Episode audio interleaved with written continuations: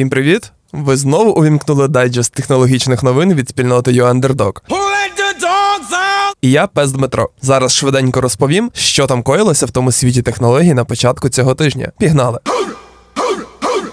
OpenAI зробили чат-бота для бізнесу. Компанія Сема Альтмана представила нового AI-помічника ChatGPT Enterprise. Цього бота створили спеціально для бізнесу. Він має розширений функціонал, зокрема інструмент для обробки довших текстів, шифрування, безпеки та конфіденційності корпоративного рівня. Ну і можна керувати груповими обліковими записами. Microsoft вже пропонує перший доступ до чат-боту. Щоправда, його можуть отримати лише клієнти хмарної платформи Azure. Ну, здається, в OpenAI таки мають намір, аби роботи позабирали в людей роботу.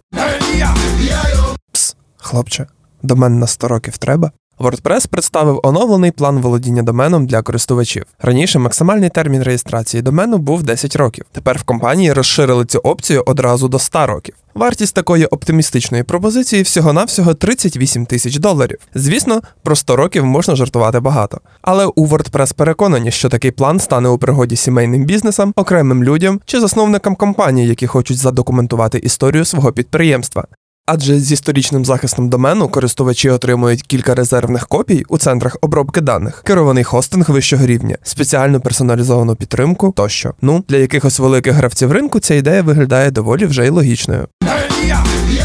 А у Twitter шукав вакансії. Соцмережа Twitter чи то X ближче до звання супер-еп, ніж здавалося. Тепер компанії можуть розміщувати на платформі вакансії та отримувати відгуки від кандидатів. I mean, it's legal, right? Наразі ця функція ще знаходиться на стадії бета-тестування, і доступ до неї має обмежене коло перевірених компаній. Здається, Маск вирішив грати за правилами інших соцмереж, кради як митець. Тому традиційна функція LinkedIn потихеньку перекочовує до X. Якщо ж команді Ілона вдасться зробити цю послугу популярною, то компанія може непогано заробити. Річ у тім, що перевірені компанії це власники золотих галочок, а таке щастя коштує тисячу доларів на місяць. От вам і можлива ера покращення для Твіттера.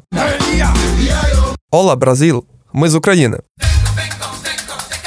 Український стартап Made Academy вийшов на ринок Латинської Америки та запустив своє представництво у Бразилії. Студенти отримують доступ до вивчення технологій фронт-енд та фулстек. А ще можна пройти безкоштовний курс для знайомства з основами програмування. В Україні школа з навчання IT професій працює за бізнес-моделлю, безкоштовне навчання, за яке студент розраховується із своїх подальших зарплат. У Бразилії працюватимуть за тією ж схемою. Буде потрібно віддавати 12% щомісячної зарплати протягом трьох років. А ми можемо тільки побажати успішного розвитку і подальшої експансії по всьому світу.